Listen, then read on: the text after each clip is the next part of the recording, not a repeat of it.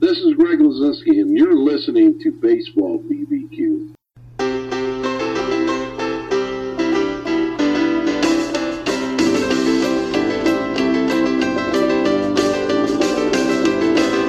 The gods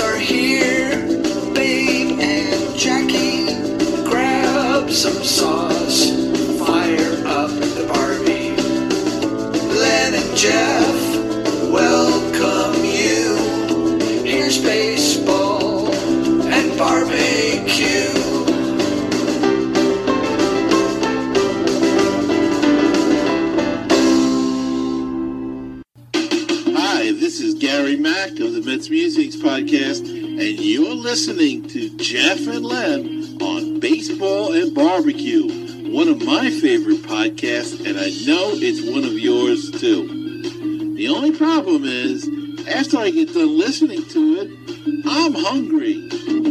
All right, guys, take it away. Welcome to episode 107 of Baseball and BBQ. Of course, the BBQ stands for barbecue. And I'm here with my incredible co host, Jeff Cohen. Hi, and Jeff. I'm here with my co-host, the the the incredible Leonard Aberman. Uh, thank you, Jeff, for for trying to to think of a word. Yes. You- There's you- so many different things you've called me that when we're not on. Yeah, exactly. Oh. I'm trying to think of something complimentary, but uh, I know it's difficult. yes, Oh, Jeff, episode 107 is actually part two of two uh, wonderful episodes. So I guess uh, everyone who follows this show knows episode 105.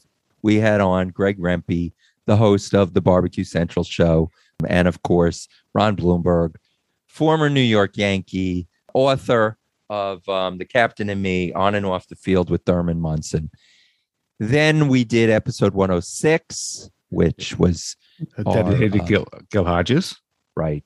And that is, of course, part one, where we had on Ed Kranepool, Kevin Kernan, Kernan, right, and Mike LeColant, Sam Maxwell of the Metsian podcast. right, and on the next one, episode 108. After this, we're going to have two people. two Don't give it away. I'm not going to say, but two wonderful people who will also give their arguments for why Gil Hodges should be in the Hall of Fame. But now, this is episode 107. And I've been looking forward to this to, to both parts of these because we get guests on this show and they they really I, I don't think we've ever had guests that have held back. But I think that that these two interviews, as as everyone has heard from just listening to the first parts, they really just they bared their souls. They really told their their wonderful stories. I think both interviews were inspirational. Your Yeah, your yeah. opinions? No, I, I agree. I agree. That definitely they're inspirational stories, some unique perspectives, and uh, we truly enjoyed having both both of them on, on the show. Ron Blomberg, of course, was the first DH, but he real he played on a Yankee team with the great Thurman Munson. And among among others. It was, that was a great team. yes, oh, absolutely. And he was no slouch. No, he was definitely not. Yeah. And, and then you know, it, it kills me. I mean, it doesn't kill me. You get a guy, right? Who how many skills should a person have? Okay, he he was a great athlete, and now he's a great author. I mean, it's almost like it's not fair. It's like be good at one thing, and that's it. Right. well, So so why don't we get to it? Here's part two of our interview with great Rob Blomberg. You know, I know y'all watch the game, and the game of baseball has totally changed from the day that I played and what it is now. Okay. And we all know that. You know, it's a game of home runs now, strikeout or home runs. That's what it is. It's no first and third anymore, no bunny anymore, no, no, no, you know, no sacrifice anymore. None of that anymore. No delay steals. They don't know what that is. If you told them, they'd, they'd be shocked. They have no idea what it is now. But the game has totally changed.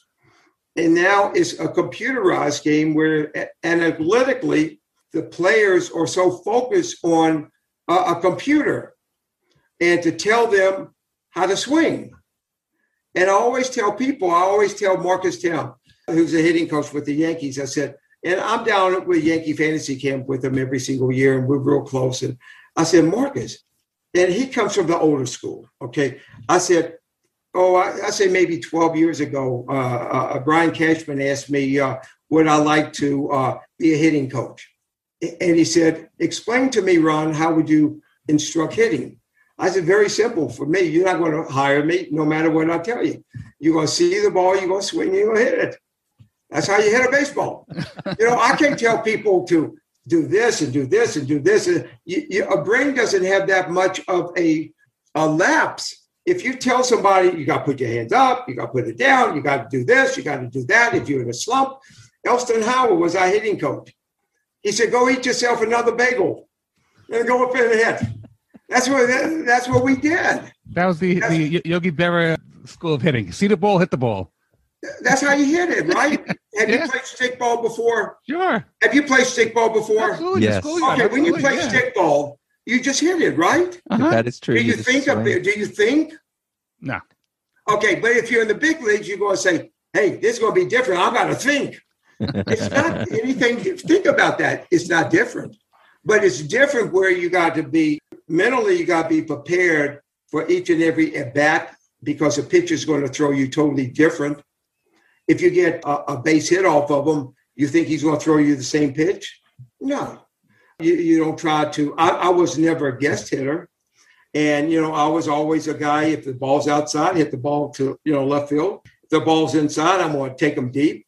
The ball's over the plate. I'm going to try to hit them to uh, right center to center field. And you know, I mean, if you try to pull an outside pitch, you're going to hit the ball to second base. And that's why the shift is so bad because you got 12 guys that's playing right field, and you know, it's like a bunch of three-year-old uh, soccer players, kids soccer players out there just running out there trying to get the ball. And I look at that and I'm saying to myself, that's ugly. Yeah. I, I T-ball. told that to Joe Maddon. And Joe's a friend of mine. And I said, Joe, how in the world you do that? He said, but it works. Like that. I said, yeah, but now all the teams are doing it. And everybody crucifying you now because they think it's terrible. And, you know, I mean, it's it's bad. I mean, you got the third baseman's playing behind second base. You got the shortstop playing behind uh, second base. You got the right fielders playing behind second base. And you got the center. I mean, you got all those people right there. How in the world can you get a ball past somebody? You get thrown out from the outfield. Down at Yankee Fantasy Camp, we tell them you cannot throw anybody out from the outfield. you cannot throw anybody out for the outfield. But these people, I mean, they try to hit home runs, and it doesn't work like that. Baseball is meant to hit the ball and to score more runs than the other team, not just to try to hit home runs and strike out 27 uh, times a game between both teams. I don't know if you like analytically. Uh, you know, Analytical, no, I, I like the old school, you know, get them on, get them over, get them in. You know, not no, you want to watch them play baseball. exactly. Yeah. You don't want to watch them say, hey, it's an eighth inning, it's a three, you know, it's already been two home runs. Now it's an eighth inning. Now it's the tenth inning.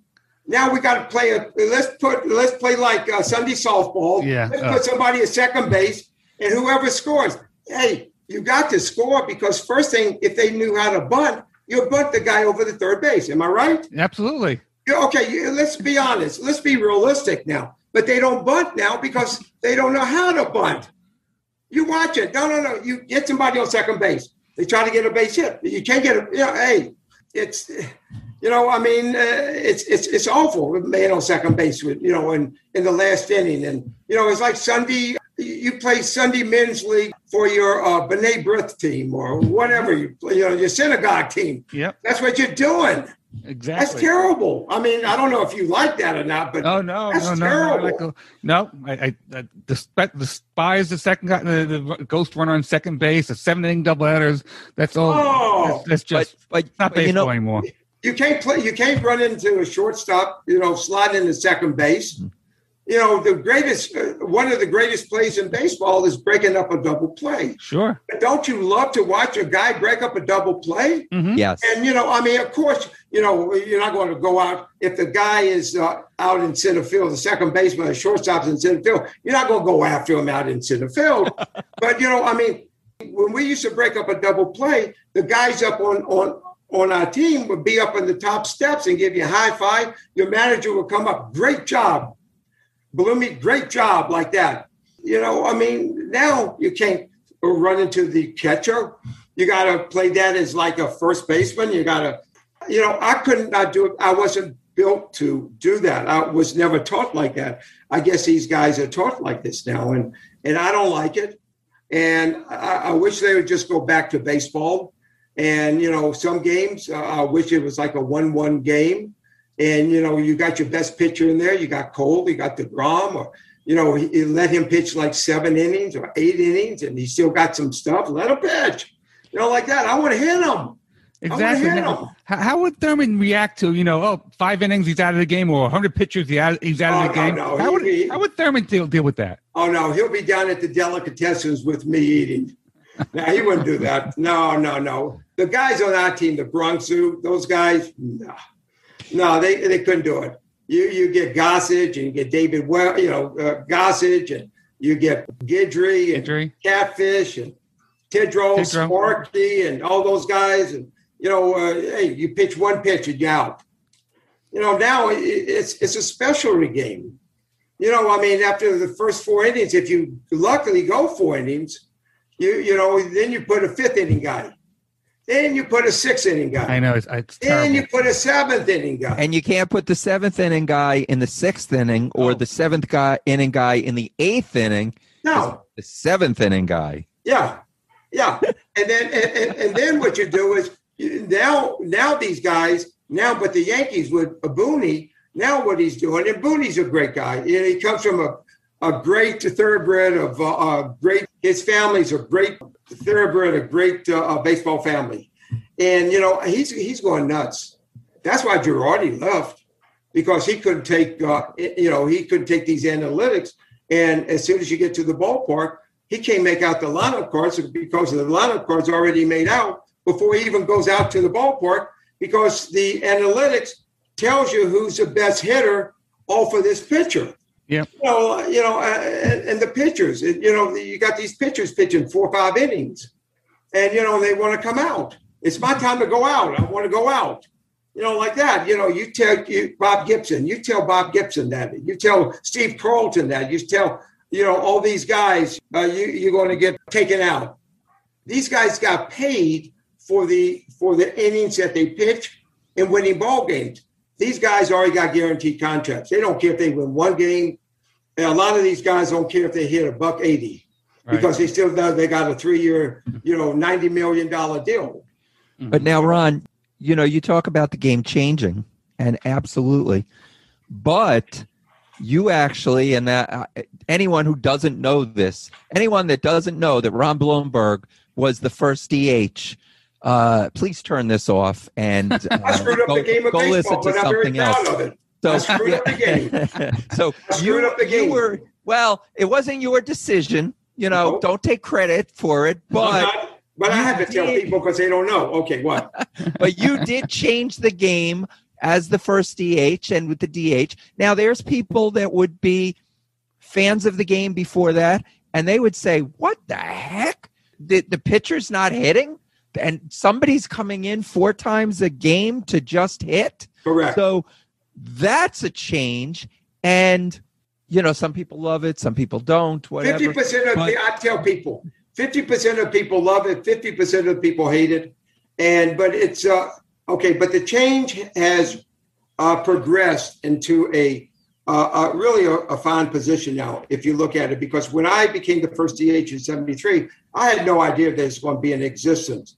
Now it's been in existence for 48 years. Okay, now the National Leagues can't. You know, even if you don't like it, they have to ad- adopt it because it's 48 years. How in the world can they adopt a rule that, you know, you got two seven inning games? Okay. How in the world can they adopt a rule that you can't slide into second base? How in the world can they adopt all these uh, uh, rules out there? You know, I mean, without having a universal DH. And but now it's it's a position player now. Be, by why? is because Edgar Martinez made the, the Hall of Fame. Mm-hmm. Now he became uh, uh, it's, it became credible. The DH became a credible position, and David Ortiz going to be eventually be the DH. And you know, and it's it's been good for the game of baseball because let's be honest, the pitchers stink. You know, you might get maybe one or two percent of the pitchers could hit. You got Bumgarner could hit. You got Degrom could, you know, Right. because they used to be position players. But you know, you got little league, you got a DH. You got high school baseball, you got a DH. You got college baseball, DH. You got the majority of uh, uh, minor league baseballs, a DH. So I mean, uh, these pitchers have no idea how to hit. They don't even know how to bunt. Yeah, if you go out to the ball game, if you go out to the ball game and watch these guys, the pitchers take batting practice, they bunt twice and try to hit home runs. That's all they do. That's all they do. Maybe you might see a dozen good bunts maybe during the whole season. Have you seen a good bunt this year? No, no, I have not. I haven't seen him in the last couple of years. Okay, I mean a good bunt. I'm not, I'm not saying a bunt back to the pitcher. The pitcher's No, no, going to no, second yeah. base or first base. I I can't mean, believe they're not really bunting. actually good bunt. I can't believe they're not bunting when their shift is on. There's nobody covering third and not bunting. I have no idea. I have no. I, I couldn't tell you. It's the dumbest thing in the whole world because the name of the game. I tell people, it's the score runs. Okay, and that's why the Yankees were so good in 77, 76, 78. When you have a Mickey Rivers who's going to get on base, you know, three out of ten, you know, I mean, he's going to get on base a lot. And then you had Thurman. Thurman batted second a lot, and third, or Willie Randolph used to hit second. And then it's always a first and third. And when you're first and third in the in the bottom of the first inning, you have a real good chance of scoring a run. And when you're winning one nothing, now you're going to uh, uh, uh, the game of baseball becomes different. It, you know, people think you're just going out catching a ball, throwing it, and what it's it's it's a good baseball game is a real uh, it's a mind game. It's a thinking game because a hitter has to know, you know, if he gets up two innings after the last out, he's going to be up two innings, and the score is five to three. y'all- know, we're losing. You know, you, you got to figure out. Okay, I got to get on base. I got to look at a certain pitch. I got to get on base. Who's going to hit behind me? You know, I mean, it's it's a lot of thinking. People just think you're going to just throw up the ball. People think the pitchers just throw up the ball, and the good pitchers they they pitch you in and out, up and in, and and you know, I mean, the good pitchers. Mhm. And you you watch a De, Degrom, you watch him pitch. He's a masterful pitcher. You watch Gerrit Cole pitch. You watch Tom Seaver pitch. Or you watch Jon Matlack pitch. Or you uh, watch Kuzi pitch. You know, I mean, you watch all these guys. You watch Catfish and Guidry, and, you know, but they know how to pitch. They're not just going, you know, just have the catcher just, hey, I'm just going to throw you, and let the pitch, hit or hit. No, they, it, it's it's it's a mind game out there. They're going to make you think, and you got to make the pitchers think. So you know that's what's so good about the game of baseball, and that's game I love. I hope I'm not talking too much. Am I talking? No, Are you kidding me? Great. I did want to come back to Thurman for a second. You because you mentioned Fisk and Bench and, and Thurman as the three great catches of that. Yeah, era. sure. Oh yeah. Why was there such? Why did Fisk and, and Munson have such animosity toward each other? I mean, you said they really hated each other, but but why? They They weren't- really hated. Yeah, we hated the Red Sox. They hated us. You know, because of the Bill Lee, Graig Nettles, and Mhm. you know the fights that we had up in Fenway and Fisk and Thurman. Because Fisk would always say up in the Boston paper that he was the best catcher in the American League. Uh, he's the best one, uh, the best catcher in baseball. And Thurman would never say any of that stuff.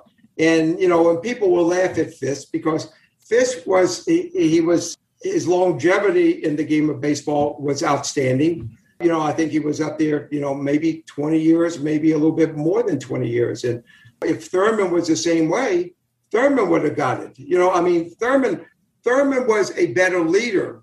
I would tell you right now, Fisk was he played longer, hit a lot of home runs in Fenway Park, where you know, I mean, where you you, you have the green uh, monster out there, and you know, I mean, when it's let's let's be honest, Thurman came up and had to catch in New York, and when you catch in New York, it's a lot different than catching in Boston. Okay, you got two or three papers in Boston, you got 200 papers in New York. If you have a bad game, you're going to be in the papers on every paper in uh, uh, the Northeast, you're going to get headlines and you're going to get back of the paper. Up in Boston, you know, you, you, you might get a pretty good write up if, you know, if you did bad or nothing like New York. New York is just, it's pressure. You know, it takes a certain ball player to be able to play up in New York. Mhm. It- you know, and you see that and you know that. And here's a prime example that um, I hope I didn't have to look at, but I'm looking at it more and more and more. I'm looking at Gary Sanchez. And, you know, here's a guy that's struggling. This is his third year. And, you know, I mean, he's gone from being the fair child, you know, the what you call it, uh, you know, where, you know, the, the team loves him. Now he's not in the doghouse, but, you know, he's not, he has not improved. And, you know, number one, he hasn't improved in hitting, and he should be a great hitter. And he really does. He really, I'm just telling you, he really has the tools because he, he hits with power, and that's all he does. Hits home runs now. And he doesn't uh, uh, get on base much. Uh, his arm is probably one of the finest arms as a catcher in baseball. He has it all other than I don't know how he takes. I, I think he takes his field, his catching, and he, you know, I, I think he takes his hitting a little bit too much behind the uh, because you know he has a very big position back there where he has to uh, keep these pitchers in line, and that's not easy to do, really, because each and every pitcher has a different pitch, a different set of pitches, and a different type of what can I say? You know, his his makeup. His makeup is different. Every pitcher is different. Some guys you have to kick in the butt. Some guys you have to uh, laugh at. Sometimes you got to really, you know, baby him. But you you got to know that, and I don't think he knows how to do that, and and that's why the pitchers are really uh, trying to stay away from him as much as possible. And I hope he comes out of it. He has the ability to come out of it, and I hope he does. If he does, you know, I mean, the team's going to be real good. But if it doesn't, I mean, they're going to struggle a little bit. You know, you talk about in the book off the field with Thurman, your love of food, your love of music. You're the person that you uh, named a Nat Tarnopol, Yes, on Brunswick Records. right? And his influence uh, uh, on you and Thurman, and how he really, you know, took to you guys. And, and could you kind of explain how that all came about? Well, you know, it's very, very simple. You know, he, he came from Detroit. He bought a, record company called Brunswick Records. It was a real big. He had the Chi-Lites. He has Jackie Wilson. Uh, he had oh God, Louis Armstrong. He Lionel Hampton. He had Soupy Sales. He had all those guys. He had all those guys, and you know, his whole life he came from Detroit. Uh, his family wanted him to be a rabbi. From Detroit to New York in record business, all of a sudden a Jew comes to New York. In his life, he wanted to be a baseball player. His life, he wanted to be a baseball player. And we became friends. Not he, he, he was one of the greatest human beings you have ever, met. Uh, he had a lot of influence on us. He was a great man. You know, he comes from a different type of industry. The record industry is a little bit uh, uh, shady industry, and and you know, and uh, the uh, Yankees did not want Thurman and I to be involved with him because of you know we never saw anything happen. You know, I mean, hey, you know, I, we knew things are happening, but we didn't see. Does that make sense? We Mhm. we didn't Yes. see any of that stuff. We were not involved in any of that stuff. We played baseball, went out to dinner, had a good time, and that's all we did. And we talked baseball, and you know, I mean, it was great. It was wonderful, and we became dear, dear friends. And uh, I became friends with him first. He wanted to the first year. He wanted to have a Ron Blomberg Day. I said, "You can't do that." I mean, hey, I just came up. You you got these veterans who've been up there ten years. What? I'm going to come up there for thirty days, and you're going to have a day for me? I said, "You Your own can't do that." bobblehead. Yeah, you can't do that. No, no, that, that yeah, bobblehead. You know, I mean, uh, they probably would have had. I would have had a. I hate to see what it looked like, you know, but uh, but uh, but unfortunately, but they didn't have that, and uh, we became very very close, and uh, and we did so many things. We we played baseball. We're so proud to wear the Yankee pinstripes.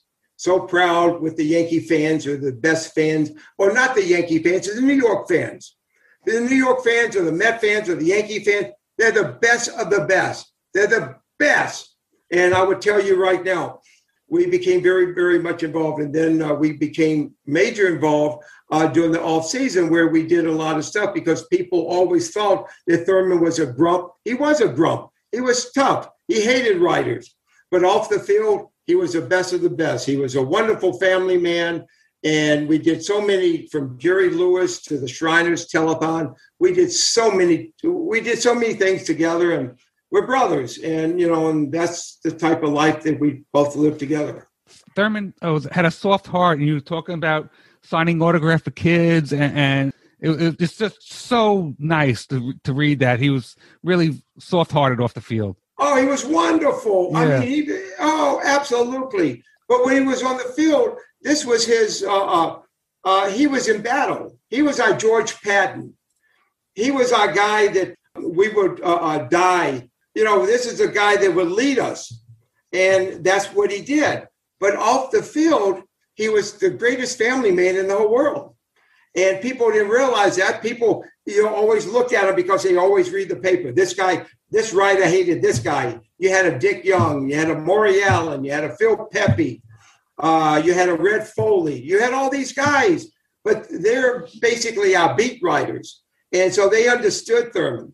But see, I was like three uh, uh, lockers away from Thurman. And then you had, you know, Bobby Murcer was two lockers away from uh, Thurman. But when you saw a rookie uh, reporter come over, you know this guy's going to be he's going to be eaten up and thrown away, you know. and we always have to watch it because as soon as you know these young guys, they got the you know tablets and they writing stuff and move, and then they ask a, a silly question that Thurman's already answered before and like that. He would get up, he would throw that uh, his chair down, his chair would crack like that, and these guys they walk out they're scared to death. But that's who he was, and that that's one of the reasons why he wasn't uh, voted. And and well, that's one of the reasons why he didn't have a high vote rate into the Hall of Fame because the writers did not like him. That's all, and that's what I'm trying to do everything up as I can to get the uh, writers that are now and get the veteran committee to see actually what type of guy he was, because a lot of people on the veteran veteran committee and the writers of course never seen him play. And they always heard this is his reputation. But if they knew this if, if we sold thousands and thousands of books already and we really have. After like 30 days 60 days the book is, is going crazy. It's but it's it's it's i'm doing everything i possibly can to get him elected into the hall of fame Yeah, Jeff, let's take it upon ourselves to do that as well because he he deserves to be in the he Hall of Fame. deserves it He Yes. really Oh, deserves it. You know what? Great player, great statistics, but you know what? The intangibles, the intangibles Correct. should put it right. the- A great leader. I mean, a leader of men, a leader of this this great Yankee team, which all these different personalities. I Mhm. mean, let's face it. Reggie and Graig Nettles, and you know, you have to deal with George Steinbrenner and Billy Martin. I mean, all those guys, and, and he, he, he was the glue. He held that team together as the leader. Yeah, and, you know, and not many people could could do that. Believe me, especially up in New York, and you having George as a owner, and you got to listen to him every single day, and then you got to listen to Billy every single day, and then you got teammates that are fighting every single day. You know, I mean, it's this is not an. It it was not an. That's why they call this the Bronx Zoo. Uh, you probably read Sparky's book. Sure. Yeah. Mhm. Yeah, and you know, I mean, that's the way that the Yankees were, and uh, um, and that's why the Bronx Zoo was the Bronx Zoo because uh, you know, and Thurman, you know, held it together, and that's why we had that two great years, three great years. Yeah, uh, you know, uh, Ron, the first chapter in your book it really caught me. I, I love the story when you're talking about the deviled eggs. Like the devil eggs? I oh yeah. I mean that really brought me into this book. I mean, this is a, a great Oh story. yeah, yeah. I was hungry. I was a DH then. That you asked me about the position DH. It was wonderful for me because I get to go up, sit in my locker, eat the deviled eggs, and then go take in at bat. That was wonderful. I love that. And then Thurman found out I eat three quarters of the eggs, and he came over and took the rest of the eggs. And uh, locked it in his locker, right. and nobody else had the deviled eggs. That's one thing that Vince could do. The clubhouse guy, he could cook some deviled eggs and kibasi. Uh, But I wanted some kibasi too, but he wouldn't let me have it. yeah. He wouldn't let me have it. But we had such a great time. You know, hey, hey, it's it's it's it's great to talk to people like yourself and and you know you know baseball and you know your food and you know your barbecues and you know I mean it's it's fun. And we're before- fans. Yeah, we're big fans of the game. That's Before- and and this book again is just an intimate look at uh, s- people, a relationship, the different people that you dealt with. I mean, it's just it's it's a really a beautiful book, so well written. Oh, thank you very much. Yeah, it's it's. Yeah, I know you did book. it. Yeah, and I know you did it with Dan with Dan Epstein. And, I gave him uh, stories just like you and I have been talking. You know, I mean, this guy just think we, you and I, we've been talking an hour or so and whatever, and just Mhm. think that what I did with Dan, you know, we did this for a year, and you know, all the stories that I gave him. he's very You know, lucky. mean, uh, you know, I had a lot of Dan's stories. very that- lucky. yeah, you know, I I had guys, you know, I had but nobody ever knew about, and you know, nobody ever knew about Thurman, what type of guy he was off the field, and what type of human being he was. Everybody knew he was grumpy and you know, dirty, and you know, I mean, uh, uh, slash your face if he had an opportunity. But that's the type of guy he was. and he loved his matzo ball soup. Oh, he does like me. Believe me, I do too. And you I mean- loved your all you can eat places too. Oh, absolutely. No, and I, you're I love all you can eat places also. Yeah, you're making three dollars a, a a day, and well, hey, you got to make it last, don't you? Did- Yeah, weren't you, but weren't you they asked you not to come back Yeah, though. weren't you All right. banned from? Weren't you banned from the restaurant because of all? yeah, you after about four or five times, it was myself. Roy White used to eat a lot too, but Thurman used to eat pretty good. uh, Thurman used to eat pretty good, and then we had. Let me see who else. Ellie, Ellie was a, always a big eater. Howard Elson was always a big eater, but he never wanted to pay for his meal. We always wanted to have to pay for his meal because every time his check came, he always always in the bathroom. right. we have to pay for it. but hey, that's okay. We hey, we it was a family.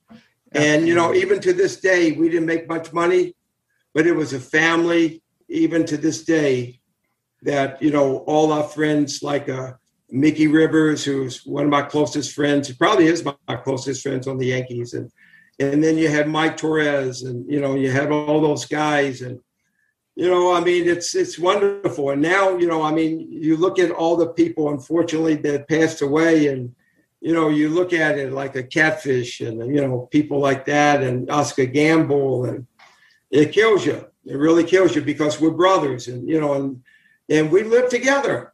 You know, this is not like you know you're taking a road trip for three days and then come back after two weeks. I mean, we lived with these guys almost like 360 days a, a year for Yeah. years. You know, Ron, before we let you go, I wanted to ask you about one of the most underrated Yankees, and, and he's one of my favorite players, and that's Roy White. And you just mentioned him. He was just a wonderful Yankee, and he should actually have a, a plaque out there in, in Monument Park. They should have, you know, do something for him. What Oh. I, I- I totally agree. Heba, his name is in, in, in our language is Heba. Ask me how I know? Fritz Peterson got that name for me. And Fritz is so goofy anyway, so I don't know what Heba even means. But we- we've been calling him that for 40 years. But uh, oh, absolutely. Roy was a reliable, you know, who he wa- I, I never saw play was Tommy Henrich. Uh, and they used to call him Oh Reliable. Okay. Roy White was oh reliable. Roy was never fancy. Always played. Uh, always played when he was injured. Always played left field. Always did well in a game majority of the time. Always was involved in some type of scoring or defensive play. He was, you know, I mean, there was there's always somebody, always somebody that gets left out. And Roy unfortunately has been left out. And there was two guys who I think, to be honest with you, they should have been uh, managers: Roy White and Chris Chambliss. hmm And I think two of those guys right there, they should have been managers of uh, a major league team. And you know, Roy uh, and Chris, you know, they worked for the Yankees. They did extremely well, but they never had the opportunity to be a manager. And I think They should have become the manager. To be honest with you, I think Roy would have been a great manager. I think Chris would have been a great manager. And they knew baseball. People love them. They respect them. They, you know, I see them all the time. I see Roy all the time. I speak to Roy about four times a week. And I, Chris lives about four or five miles away from me in Atlanta. And because of the virus, you know, we haven't done too much. And, you know, I spoke to him, got him on my Zoom uh, probably about six weeks ago. And he's doing great. And, you know, he's a wonderful, wonderful, he's a gentle giant. That's what we call uh, uh, uh Chris. And that's what he was. He was mm-hmm. a wonderful, wonderful, wonderful man. Yep. Ron, we, you know, you have a great place in, in your Yankee history. I know you didn't play all that long for the team, and you have done, unfortunately had a lot of injuries, but you really hold, you know, people really love Ron Blomberg here in New York, and you, well, you, you should know that. And I, I do, you do know that. Well, it's my parents always brought me up. If I give back to people, people give back to me. I always look at the fans or the heroes. I just lived a fantasy. I put the Yankee uniform on. I got out. I got to play. Uh, the fans cheered me or they booed me. And, you know, if I did bad, they booed me. If I uh, did well, they cheered me louder. And, but always was a person when I was growing up, always uh, uh had re- respect for my parents that you sign autographs for kids. You know, it's it's gotten out of hand now. These guys are making so much money now. They got their entourages are with them. You know, they can't be, you know, I mean, you want to get close to them. They got five guys. You know, you got the president or the vice president. You can't get around anybody. And it shouldn't be like that because the fans like yourself, y'all are the ones that make the game of baseball. And, you know, and I respect that. Y'all know baseball. You understand it. The majority of the baseball fans up in New York, the majority of them, they still keep their uh, scorebook, scorecard. Uh, I don't know if y'all do, if y'all go to games. Sure. You, you do. Uh, mm-hmm. most of these other stadiums do not do that. The people in New York, even though that, you know, things are tough now, eventually it's going to get back better because of who y'all really are and how strong y'all really are. And that's what makes the game of baseball so good, uh, you know, and playing up in New York because y'all know the game of baseball and you can't fool. Like if you're in Kansas City or Detroit, you might be able to fool like three quarters of the fans, but you can't you can't control you, you can't fool the hundred year old lady who's right filling out that scorebook and right off the bat, this guy shouldn't have done that. This guy this guy was he didn't run down to first base and you know like Robinson Cano wasn't running down the first base uh, uh, hard and you, you get John Sterling and then you got uh, 60,000 people in the stadium. Then you got 20 million people on, you know, the Yes Network and, you know, all these other, you know, MLB, and they'll talk about it. So, I mean, hey, but the game of baseball is still wonderful. Fans like y'all are the people that make the game extremely well.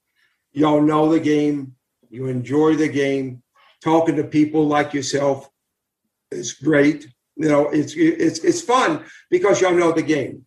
Myself doing this, usually I'm physically tired. Now I'm mentally tired because I do so many of these things, and that's a very tiring thing. And you know, uh, I work out every single day at ten after four every morning. I'm in the gym at ten after four every morning, every morning, every morning, and uh, uh, we could do that down here. So I do that, and uh, I got a routine it's not easy. It's not easy to not to be able to fly up to New York and to be part of the team and to be part of the 10,000 people that come to a game. But uh, eventually it's going to come back and hopefully we'll have an old timers day in the near future. And hopefully, maybe the Mets and the Yankees could play in an old timers day against each other. There that would go. be fun, wouldn't it? That would be fun. That would be fun. You, you know what, Ron? Would yeah. would also you you know we we do this out of the love of the game. Sure. Um, and being able to talk to you is we always say we're fans first, and being able to talk to you is is an absolute honor. And uh, well, it's an honor for me to talk to y'all because you know you. I did something what I wanted to do, and y'all, you, you. you know, you you're doing something that you you enjoy now and you know it's fun to talk to other ball players and you know, like what you know react and you know and uh, to see this and you know and I hope I've been you know halfway decent for y'all to Oh, this y'all, y'all wonderful. enjoyed this and you know Oh, and, it's, uh, so enjoyable. and you know and, and, so enjoyable talking. and you you. enjoyed this and Absolutely. well you know I really appreciate that and you know it's it's wonderful to talk to you because when I Thank saw the barbecue I knew right off the bat we were going to hit it off you know so Absolutely. so I knew And- right off and the Ron, great book, The Captain and Me, on and off the field with Thurman Munson. And I hope that when things, this pandemic is, you know, over and you're in New York and we we get to can move meet around, would love to meet you. Absolutely. You know, really Oh, I would would. love to do that.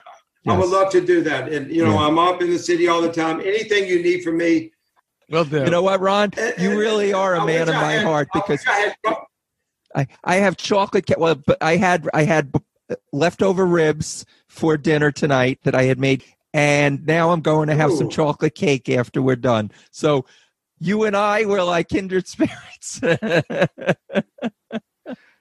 oh, that's how. Hey, we are Mish Bookers now, right? exactly. Yes, we We are are. Mish. That's what I learned. in- That's what I learned. yes. We are Mish Yes. Bookers. We are friends. Anything you need from me, please don't hesitate to contact me, please. Thank but let you me tell you something. Ron. It's wonderful. Hey, it's wonderful to talk to y'all. And like I said before, thank y'all very much to be fans. And it, it was wonderful to talk to y'all. And like I said, anything you need, I'm here for you. Thank you, Thank Ron. you very been much, this is so special. Enjoy the rest of your night. Have you have you pudding and, and cobbler and uh, best best of you know stay healthy. Thank y'all very much. Y'all too. Love y'all now. Mitch Bookers. And we'll talk to y'all you soon. too, Ron. Bye-bye, Thank you y'all. very Bye much. bye, y'all. Same to y'all. Bye bye, y'all.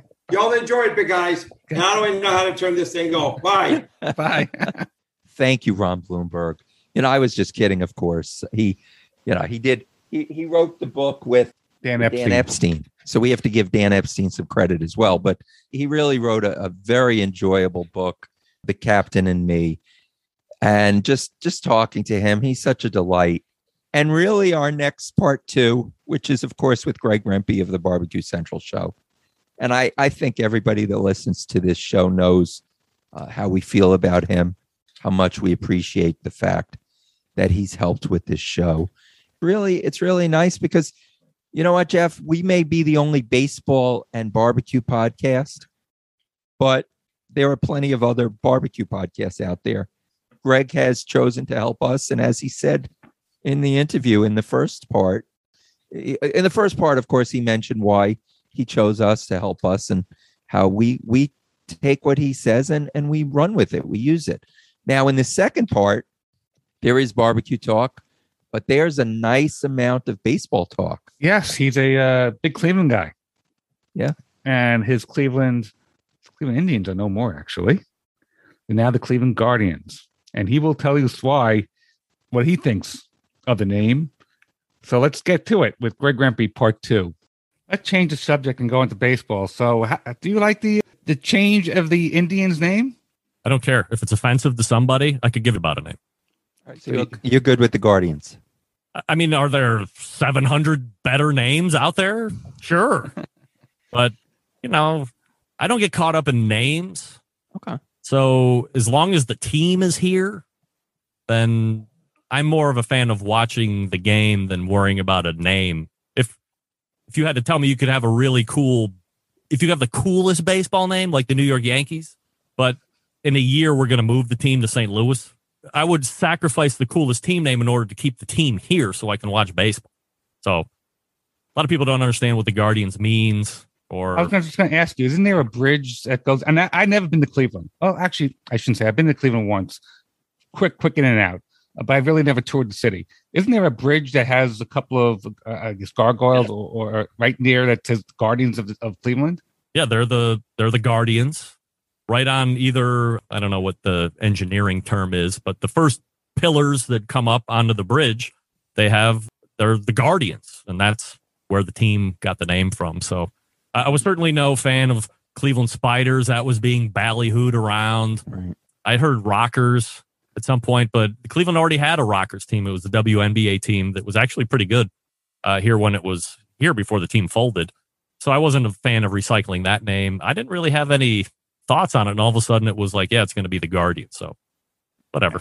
How many games do you attend a year? Maybe fifteen. Oh wow. Okay. that a lot? That, no, it's, that's an amount. Yeah, it's a decent amount. It's Sure. just- yeah. When we moved to Cleveland from upstate New York many, many years ago, the company that my dad worked for had seasons tickets to old Cleveland Stadium. So we would go to you know, 30 or 40 a year back then. And then when Jacobs Field opened up, now Progressive Field, uh, same thing carried over. We had seasons tickets there. So I've been to tremendous amount of Indians games over my lifetime. It's just, except for that, you know, window of excellence, they were really bad. Right. They actually have pretty good last couple of years. I know this year's a down year, still coming in second place, but they made a big trade with with our team, the New York Mets, with uh, with Lindor, and looks like maybe the Indians got the better of the trade at this point.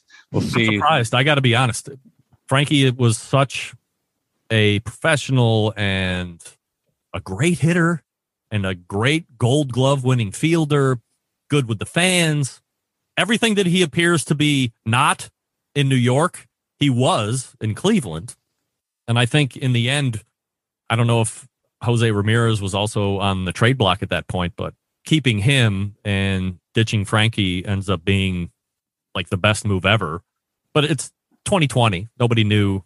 I, I never would have. I told Len in text messages, thank God, you know, a, a good New York team got him, or he's going to flourish. He's great. He's got great defense. He had a mm-hmm. down year in the shortened COVID season because, and, and he never really got going. But there had been other seasons where he was a little slow to go, but then by the end, he was mashing.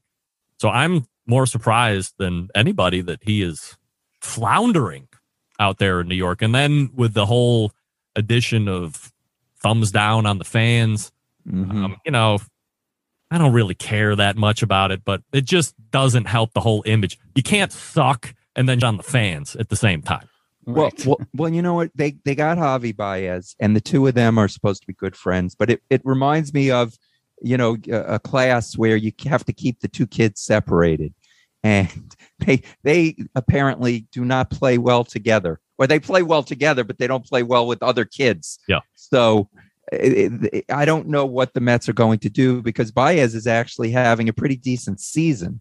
Uh, what is, Jeff? What does he have? Does he have thirty home runs at this he point? does, yeah, but yeah, I mean, he do, he doesn't have a great on base and all that, but you know everything's about the long ball these days. Which, okay, Greg, what about that? The baseball has veered now towards, uh, not veered, it's gone directly towards the home run is is more important than anything it seems, and everyone's swinging for the fences, and you know it, it, it's so common for people to have 20, 30 home runs or more.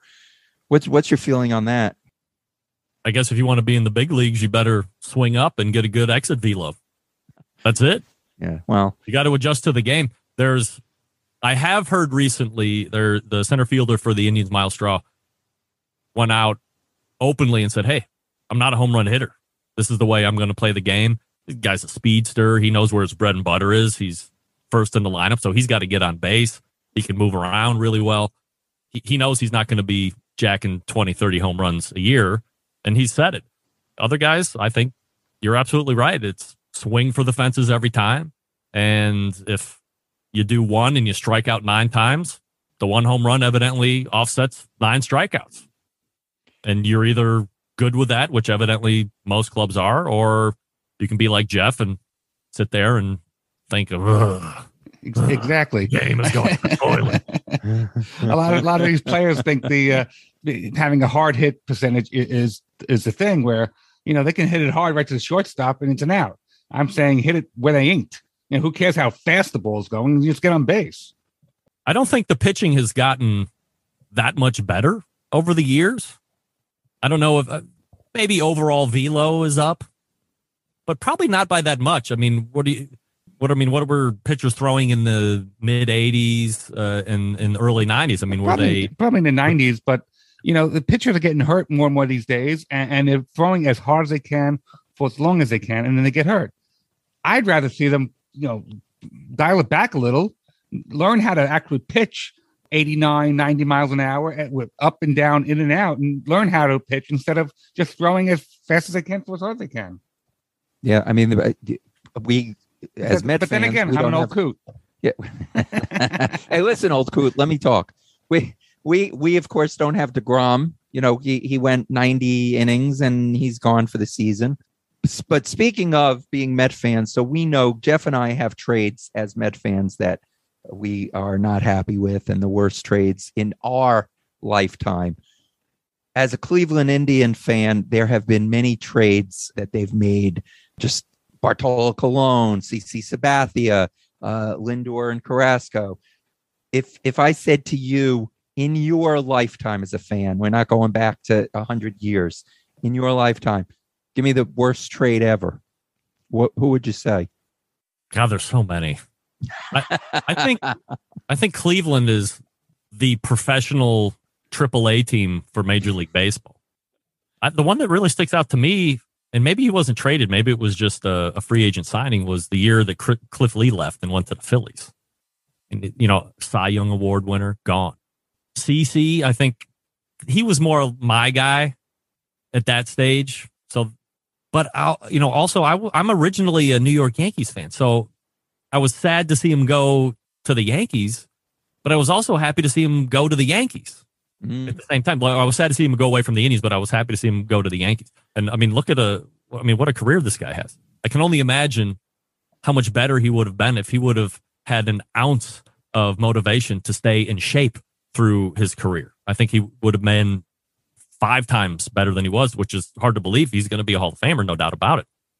So I would say CC, but geez, you're right. I mean, Lindor, uh, you forgot Thome, Albert Belle eventually leaves. I mean, it's uh, all the greats in Cleveland eventually leave. Kenny Lofton left. Yeah, Albert Dave Bell. Was, Righetti, Dave uh, what's, uh, Bud uh, Bud Black, and he's. I mean, come on. Albert Belle was a hell of a hitter, and, and so was Jim Thome, and they were they were they were really good.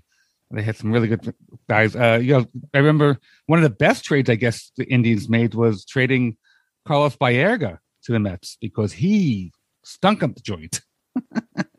It's weird how our how our middle infielders turn out to be turds for you guys. Exactly. We we we trade uh, the Mets trade Jeff Kent to the Indians and and get, get Carlos Baerga, and Jeff Kent goes on to a, a hell of a career. And, and, and Carlos Baerga actually ends up playing for the Independent League Long Island Ducks, where we are He's playing there now. No, Not now, but he he Oh. he, he Yeah. played there for a couple of, for a season or Is two. Bartolo Colon still playing? He's trying to get back to the game. He's playing down in Mexico. There's a couple. There's actually commercials on, on him now uh, of beer and stuff. It was really funny. And Bartolo was great. I'm He a big was fan. really great. I love big him, sexy. no doubt. Yeah. Fat What a what a just I, just the nickname alone, Big Sexy is is enough. Greg, you mentioned CC Sabathia in the Hall of Fame. So and not when I say this word, CC Sabathia not associated with steroids, but Hall of Fame. If you have a vote, are you putting in any of the ster- known steroid users? Yes, Okay. all of them. so we're talking about Bonds and Clemens. and- Whoever. doesn't matter. Yes. Okay. So all right. Why? No, I didn't say. oh, He asked why. I get that you want to chastise them and exclude them from the Hall of Fame because they cheated and all. In the end, this is an entertainment product. They want an edge. They want to stay in it as long as they can. They're doing it for however long they were doing it before they get caught. Are the numbers inflated? Are they out of whack for the folks that didn't do? I mean, nobody knows how many of these guys were actually juicing versus who got caught and who didn't get caught. Some of the most high profile guys ended up getting caught. They're out there playing baseball. I don't care if those numbers are. There's no way for me to prove that if they weren't juicing, that they wouldn't have also done about as good if they were. What the hell am I even trying to say now? There's no way for me to prove that if they weren't, that they wouldn't have been close to the numbers that they got as they were well, then why did they juice though? Because it's a competitive edge because they think they might get over they might get a, a little bit uh, on a ball a little bit quicker. They can send it a little bit farther. Does that equate to more home runs? Okay. Does that inflate the home run stance? Okay. I'm going to the game to be entertained. I don't give a rat's ass about 30 years from now when you look at rafael palmeiro or Sammy Sosa or Alex Rodriguez or whoever, well, he did steroids. Who cares? I want to go to the. I think they should have right next to the bubble gum. They should have Winstrol and human growth, uh, growth hormone. Take it all. Get be like magical hulks out there and do whatever you want to. If you want to do that to your body, if you're okay with the risks that that can give you as a person, physically and mentally, and you're okay with that, have at it. I want to be entertained. Hit 50 home runs a game for all I care. Steal 50 bases in a game for all I care. I want to see, I want to be entertained. I want scoring. I want home runs. I want fast pitches. And if that means you have to do it artificially, fine. I'm happy to pay for it. That's why I'm the old coot. Uh, J- j- yeah, wait, Jeff. what? I'm not going to get into a, uh debate with, with not a with our debate. ga- not a guest. debate. Well, we yeah we know. So Let me you let me debate Jeff without him debating. Jeff, do you think if what was available to the athletes these days was available to Babe Ruth or Mickey Mantle or Ted Williams or whoever these shoeless Joe Jackson, do you think that they would have just said, "Oh no, I'm not going to take that. I have, we have regard no for the. We have no idea. They're going to take it. they want the edge. They want to be the greatest. They didn't have that. They thought getting loaded before the games was giving them an edge. Either that or their life was so bad before they got to be professional, they're trying to wipe it out. Of course, any professional athlete is looking for the edge and they will run the edge. They want to be at the front at that position for as long as they can. And all of them will teeter on trying to find where legality is. And some of them will just launch right over that legality line knowingly because they figure they can get away with it. Well, that's until the they can't. It, has got to be a line drawn. Where where is you know where's the difference between doing it with integrity and doing it with with with without integrity? I mean, there's a there, that's a fine line, I guess. And that's what I'm saying. It's a game. Screw integrity. Just put it all out there and then those people can do what they want. Greg, you grew up near Saratoga Springs, right? Yes, in Saratoga. Springs. In Saratoga Springs. You're are you a fan of horse racing? Yeah. Okay. Might Oldest racetrack in the country. Right. Never heard So of it. Maybe not the same, but steroids in horse racing. What's your feeling on that? I mean, I don't have I don't have an issue with it. So we have we What- just had so- Bob Baffert. Okay, go go ahead. I don't want to interrupt. Here's the difference. hmm You have you're going to mention the Bob Baffert situation where he's banned from Churchill Downs now for how, however long it is, life or Right. Well, years or whatever. Supposedly he used steroids in in uh, I forget the name of the horse, but Here, here's the difference. If Len is a baseball player and he's trying to make it to the majors and he's just shy and he thinks that putting something in his body is going to send him over the edge to get drafted the next year, he's making that choice for himself. The horse is not deciding whether or not he's going to put juice in his body or not. It's a human being. hmm So I guess ethically, do I have a problem with a trainer putting something that the horse has no control over what's going in his body?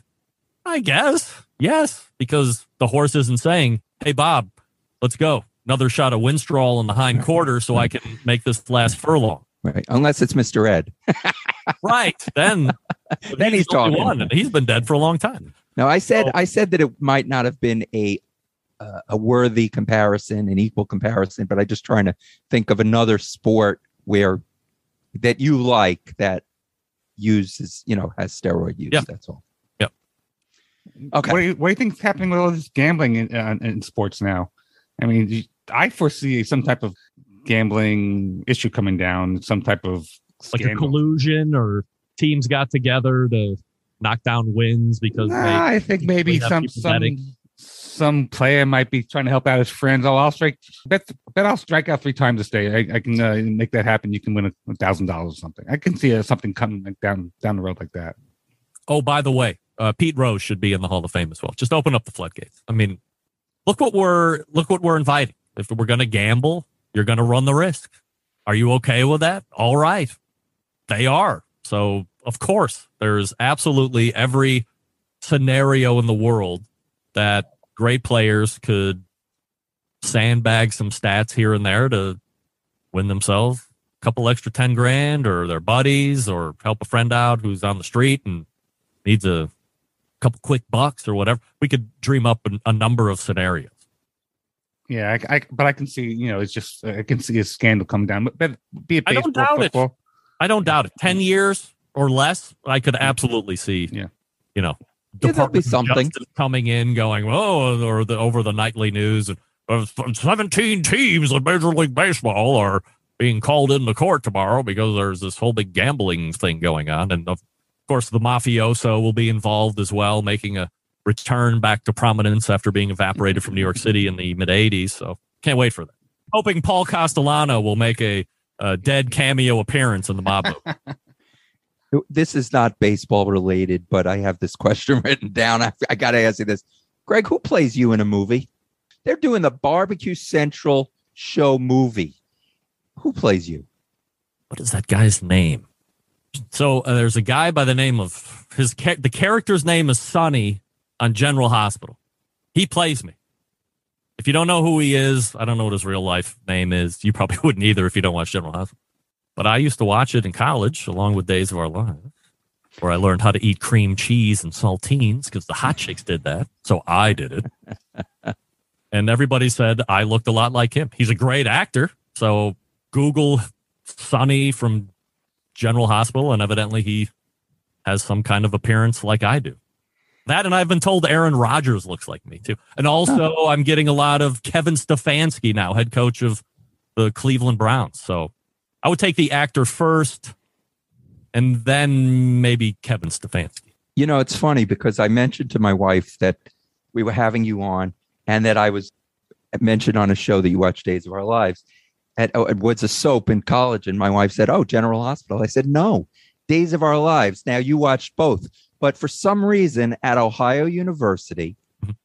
Days of Our Lives was the soap. Oh, when I was there, when Yes. you were there, Yes. have no idea why. all I know is if the hot chicks did it, I'm following. Whatever.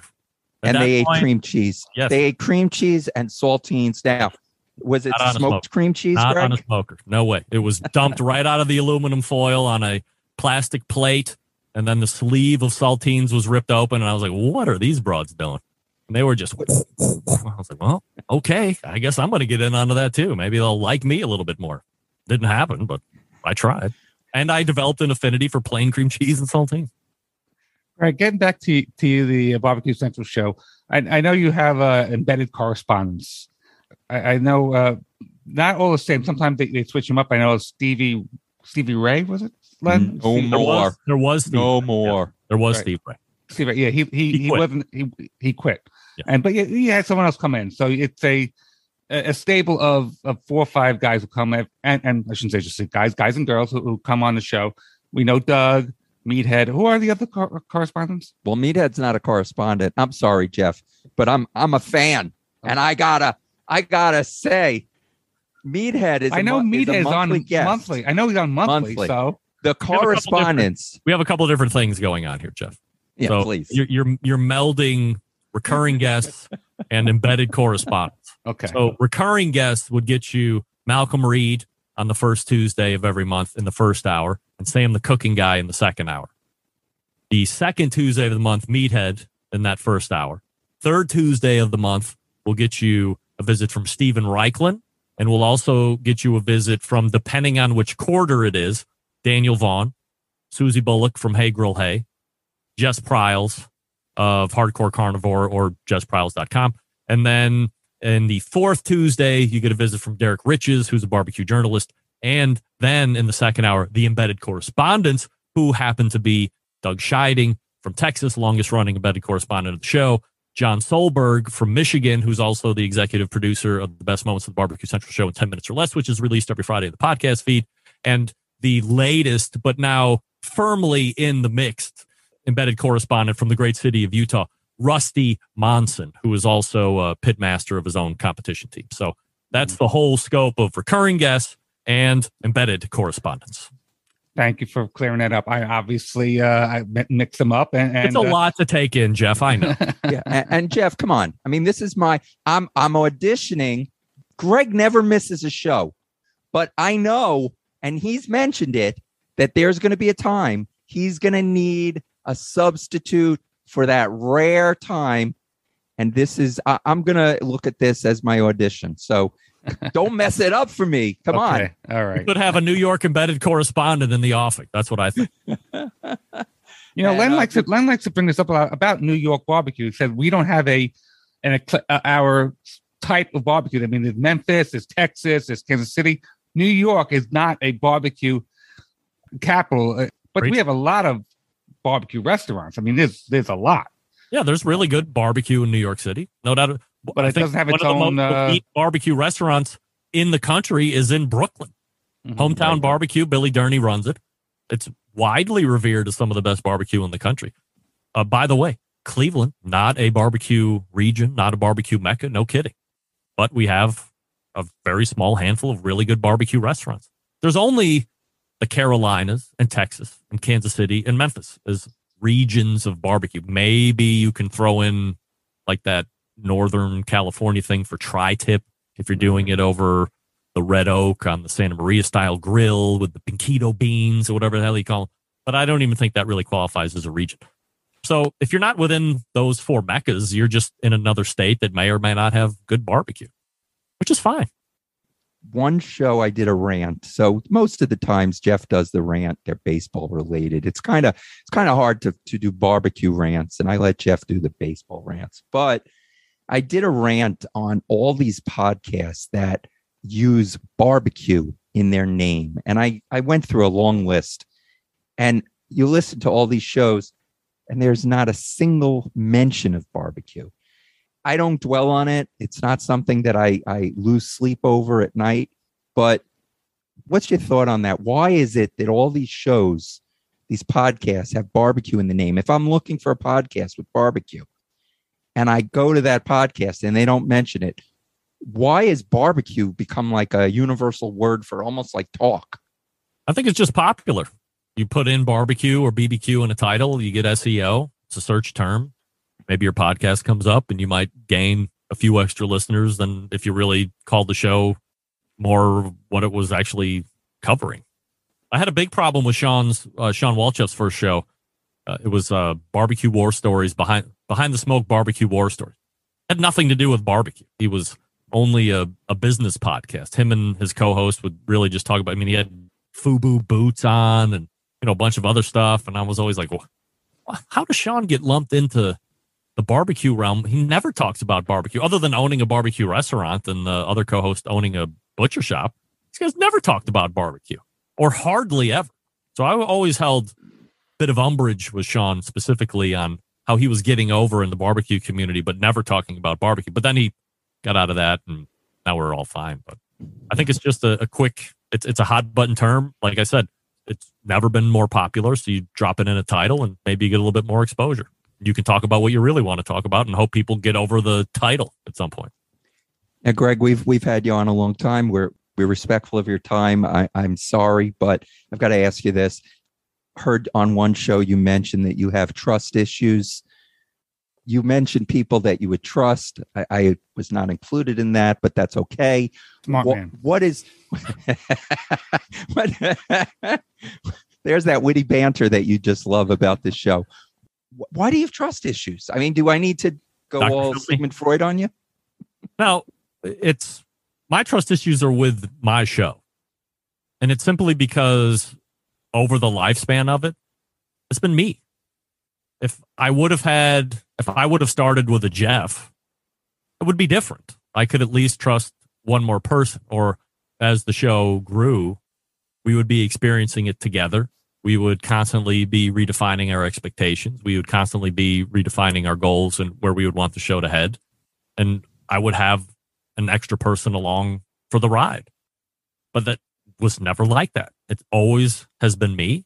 As I've grown technology and as I've grown production and engineering, it's still only me. It would be really tough for me to sit there. Uh, Sean is the one that asked me, Well, don't you have a team of people or, or you know people that you could trust.